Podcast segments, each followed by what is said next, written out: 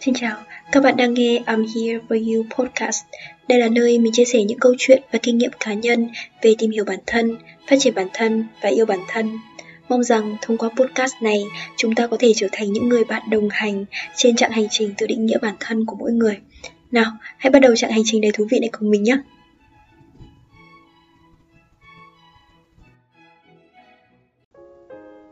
Hello, xin chào tất cả mọi người. Chào mừng các bạn đã quay trở lại với I'm Here For You podcast. Chắc hẳn các bạn ai cũng đã từng nghe ít nhất một lần về cái cặp từ đấy là hướng nội và hướng ngoại rồi, đúng không? Vì điều này thì mình là một người hướng nội. Và khi mà mình bắt đầu tìm hiểu về hướng nội và hướng ngoại Thì nó mở ra cho mình rất rất rất nhiều điều về bản thân. Chính vì thế mà hôm nay mình muốn nói về cái chủ đề là hướng nội, cách mà người hướng nội sạc lại năng lượng cho mình và cách mà mình đã áp dụng những cái kiến thức đó để tìm hiểu và chấp nhận bản thân mình. Đầu tiên chúng ta sẽ bắt đầu với câu hỏi đấy là làm sao để biết mình là người hướng nội hay người hướng ngoại? Không biết các bạn đã biết đến hai cái thuật ngữ hướng nội và hướng ngoại ở đâu Còn mình ấy thì mình đã đọc được những cái bài viết ở trên mạng xã hội trên Facebook, Instagram ấy. Những cái bài viết dạng như là năm dấu hiệu của người hướng nội 10 dấu hiệu cho thấy bạn chắc chắn là người hướng nội Kiểu dạng như thế Và những cái dấu hiệu ở trong đó ấy, thì thường là những cái dấu hiệu như là Bạn là người ngại đám đông Bạn thích ở một mình Bạn không giỏi giao tiếp Hay là bạn à, bạn sống khép kín với những người xung quanh. Mình thấy những cái dấu hiệu đấy cũng khá là hợp lý khá là đúng với mình. Nên là mình đã mặc định mình là người hướng nội. Tuy nhiên sau khi tìm hiểu một thời gian mình đã thấy là những cái dấu hiệu kể trên á chỉ là những cái dấu hiệu bề mặt thôi. Và có một cái dấu hiệu mà mình thấy là nó đúng nhất chính xác nhất cho hầu như tất cả người hướng nội và cả người hướng ngoại đó chính là cách mà chúng ta lấy lại năng lượng tinh thần sau một ngày. Các bạn tưởng tượng con người thì cũng giống như một cái chiếc uh, smartphone. Chúng ta sẽ có một cái bình năng lượng dự trữ. Và cái bình đó thì nó sẽ vơi dần vơi dần sau mỗi lần sử dụng. Mình sẽ luôn phải sạc cho cái bình đấy nó không bị cạn kiệt năng lượng đi. Và có một điều thú vị ấy, là người hướng nội và người hướng ngoại có cách sạc năng lượng và cách dùng năng lượng trái ngược hoàn toàn nhau. Cụ thể là người hướng nội thì hướng nội đúng không? Là hướng vào bên trong. Vì thế, người hướng nội thường là ở một mình, ở trong những nơi yên tĩnh, hướng vào bên trong chính bản thân mình để lấy lại năng lượng. Những người hướng nội sẽ tiêu tốn năng lượng khi ở với người khác, ở trong những đám đông, những nơi ồn ào à, còn ngược lại thì người hướng ngoại sẽ là người hướng ra bên ngoài. Tức là khi mà họ ở một mình thì năng lượng của họ bị tụt. Nhưng mà khi đi gặp gỡ người này người kia rồi thì tự nhiên họ lại đầy áp năng lượng. Khi mà biết được cái điều đơn giản này á thì nó mở ra cho mình rất rất nhiều điều về bản thân mình. Trong đó thì có ba điều mà mình cảm thấy cực kỳ giá trị. Rồi chúng ta hãy cùng xem đó là ba điều gì nha điều thứ nhất, mình đã biết sắp xếp thời gian để sạc lại năng lượng và áng chừng được cái khoảng thời gian đó. Mình không chỉ đơn thuần là người hướng nội đâu, mà mình còn là một người mà thiên về hướng nội rất là nhiều. Có nghĩa là mình cần rất nhiều thời gian để sạc lại năng lượng. Ví dụ như là mình dành 2 tiếng để tham gia một buổi tiệc thì mình sẽ phải mất tương đương 2 tiếng đấy để nghỉ ngơi thì bản thân mình mới hồi lại được năng lượng và điều các bạn hướng nội có thể rút ra ở đây là nếu như các bạn có thiên hướng về hướng nội nhiều ấy, thì hãy chủ động cho mình cái thời gian để nghỉ ngơi trong không gian riêng của mình. Đừng có lúc nào cũng để mình ở trong trạng thái kiểu dạng như là pin pin yếu á, hoặc là các bạn không tập trung sạc mà các bạn vừa sạc vừa dùng, thì cũng giống như cái điện thoại thôi thì nó sẽ rất là hại máy, tức là hại cho cái thể chất và tinh thần của mình bên cạnh đó thì mình còn phát hiện ra một cái công nghệ gọi là công nghệ sạc nhanh cho chính bản thân mình. Cái công nghệ này giúp mình có thể đi sâu vào bên trong nhanh hơn, tập trung nhanh hơn và cái thời gian sạc pin của mình sẽ ngắn hơn. Đấy là hai cái công nghệ yoga và thiền.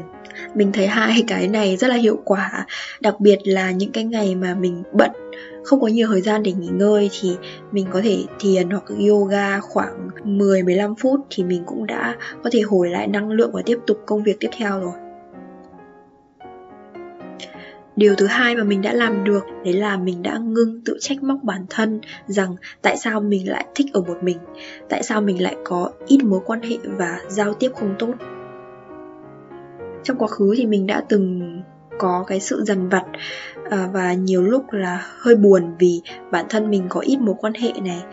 Khả năng giao tiếp thì không tốt. Đặc biệt là trong xã hội ngày nay lại là một cái xã hội mà người ta gọi là nhất quan hệ nhì tiền tệ. Ừ. mình có cảm giác như là xã hội ngày nay có vẻ như là được thiết kế dành riêng cho người hướng ngoại vậy ví dụ nhá để mà có thể làm việc tốt bên cạnh những cái kỹ năng cứng mà mình cần có ấy, thì mình cần phải có cả những cái kỹ năng mềm như là giao tiếp này làm việc đội nhóm thuyết trình phản biện vân vân. Hầu như tất cả những cái kỹ năng này đều là lợi thế của người hướng ngoại.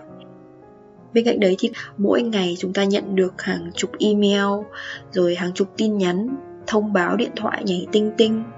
Tất cả những cái điều đấy thì đều làm cạn kiệt năng lượng của những người hướng nội hết tuy nhiên khi hiểu được về cơ chế sạc pin của bản thân thì mình đã thông cảm hơn bao dung hơn với bản thân mình. Uhm, bởi vì thứ nhất đấy là cái năng lượng của mình thì có hạn. Thứ hai cái việc mà mình thích ở một mình này mình không có nhiều mối quan hệ mình giao tiếp dở thì đều là cái hệ quả nhất định của cái cách mà mình sạc pin. Cụ thể là lúc sạc ấy chính là lúc mà người hướng nội cảm thấy thoải mái nhất nên là nhiều khi á, chúng ta sẽ muốn sạc hoài sạc hoài mà không muốn tiêu tốn năng lượng ấy.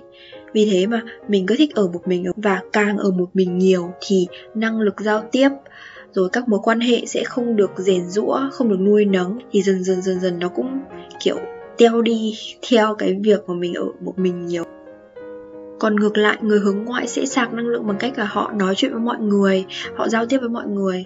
Vì thế họ có thể vừa thoải mái sạc pin, vừa tạo dựng được các mối quan hệ, vừa rèn được cái kỹ năng giao tiếp. Như thế là kiểu một công đôi việc á.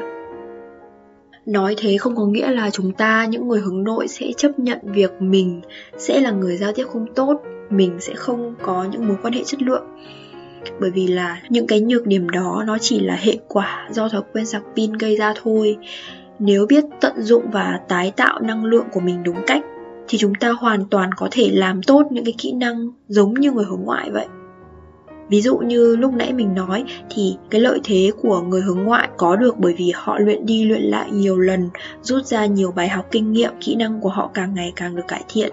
Nên nếu như bạn là người hướng nội và bạn thực sự muốn giỏi trong cái việc uh, giao tiếp này thì các bạn có thể cân nhắc sử dụng năng lượng của mình để luyện tập cho thành thục những cái kỹ năng đó.